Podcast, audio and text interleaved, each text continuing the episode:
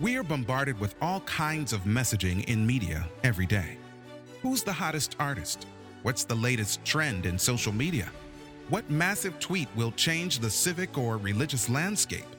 What's the next in thing? Messaging's not so bad if we keep it in perspective. And that's what we're going to do right now, today. Keep life in perspective as we listen intently for God's message so all the others will make sense. Welcome to Message Daily with your host, author, speaker, L. David Harris. Peace and blessings, listening friends. We know that you could have chosen to spend your time doing any one of a number of things, but I'm excited that you have chosen instead to invest some of it with us. This is L. David Harris. I am your host, and this is Message Daily, where we give you God's Word every single morning as the Lord gives us strength, bright and early, bright and early. And we are continuing in our devotional series titled Making Friends for God with part number five, part number five, faithfulness to Christ's command. Unfortunately, there are people who are fearful and concerned and have forebodings concerning the commands of God. But really and truly, if we think about it with spiritual thoughts, then we'll realize that this can only be a positive thing. But I'm going to get into that in just a moment. I don't want to get ahead of myself here. Uh, I'd like to welcome everyone first, uh, especially those joining us for the very first time. Please, please share this podcast with as many people as possible, which will indeed give people around the world the opportunity to get closer to God.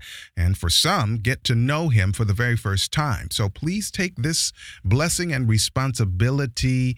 Uh, seriously uh, because because you could be the one that leads a person to salvation just by clicking the share button.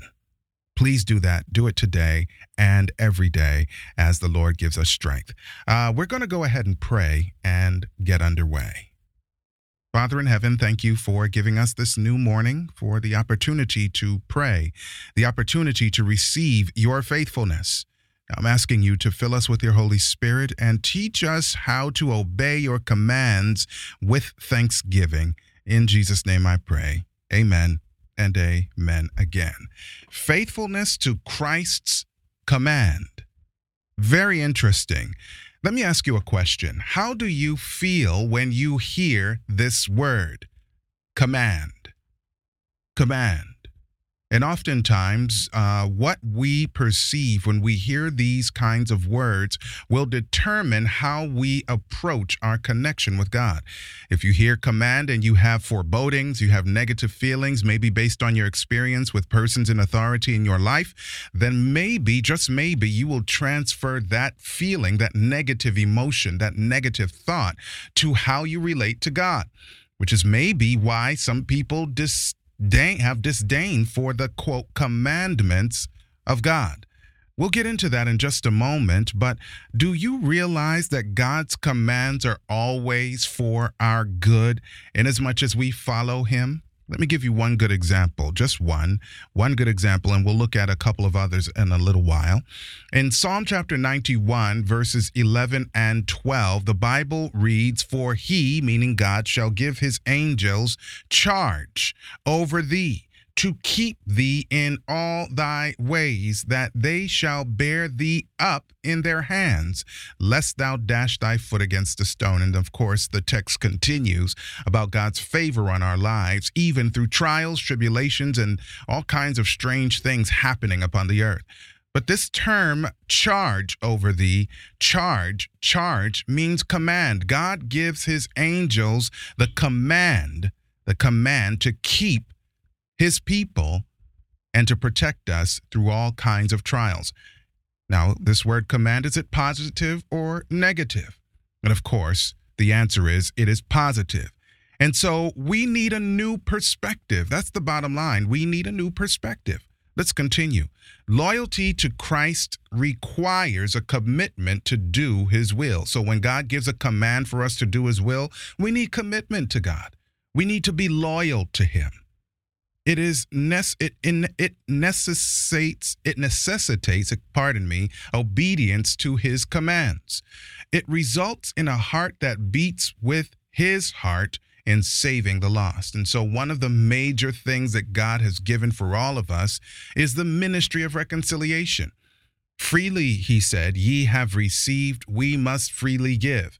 If God has given us uh, reconciliation, meaning he has built a bridge between, uh, uh, toward us to overcome the chasm that sin has made in us. In Isaiah chapter 59, verses 1 and 2, the Bible says that, that God has no problem answering our prayers, basically, in verse 1, except here's this problem that appears in verse 2 that our iniquities have separated between us and our God, that makes it very difficult for Him to hear our prayers. And so God wants us to confess our sins and forsake them because he wants to be faithful and just to forgive us our sins and to cleanse us from all unrighteousness. And so the blessing is that God is able to save to the uttermost those who are called by him because he ever liveth to make intercession for us. And that's a privilege. That's a privilege. It places priority on the things that he prioritizes. God is all about people.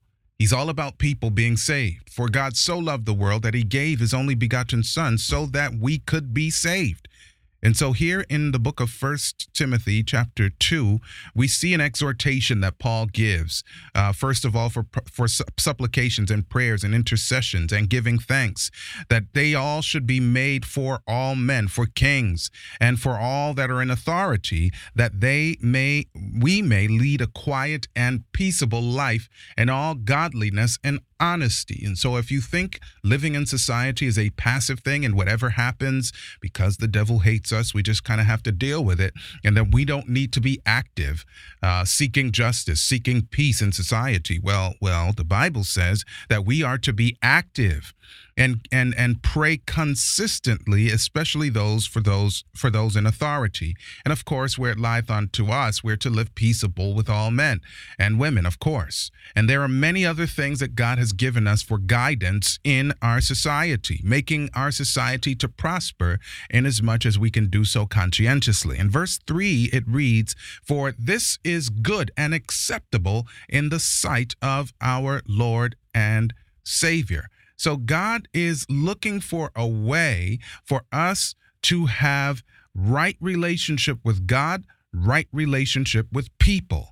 Now in 2 Peter chapter 3 and verse 9, a familiar passage of scripture, the Bible says that God is not slack concerning his promise, as some men count slackness, but is long-suffering toward us, not willing that any should perish, but that all should come to repentance. God's will for everyone is that we should come to repentance. Every man, woman, boy, and girl should turn our hearts toward Him. And this is why Jesus seems to be delaying His coming. Because his long suffering, or this delay, or this patience that he has toward us as he awaits his time to come and save people.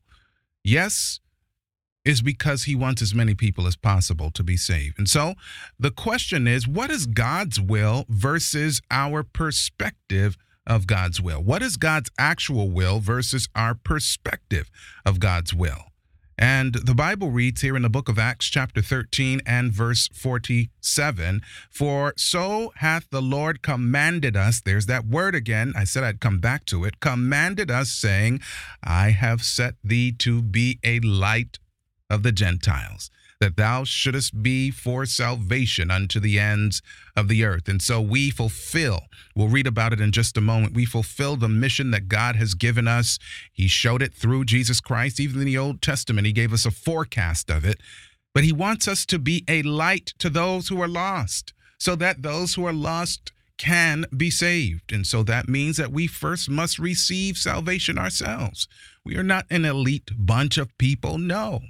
God has given all of us the opportunity to be saved. And in as much as we are being saved, we are to reach out to as many people as possible so that they too may be saved. And so in Isaiah chapter 49 and verse 6, upon which that last verse of scripture was built, the Bible reads, And he said, It is a light thing that thou shouldest be my servant to raise up the tribes of Jacob and to restore the preserved of Israel I will also give thee for a light to the Gentiles, that thou mayest be my salvation unto the end of the earth.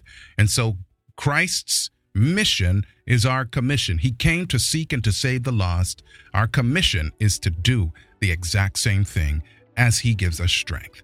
Have a wonderful rest of your day. Peace.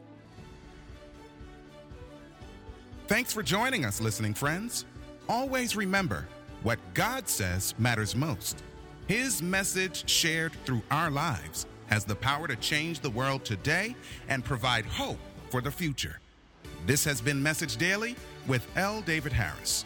Until next time, make it a great day.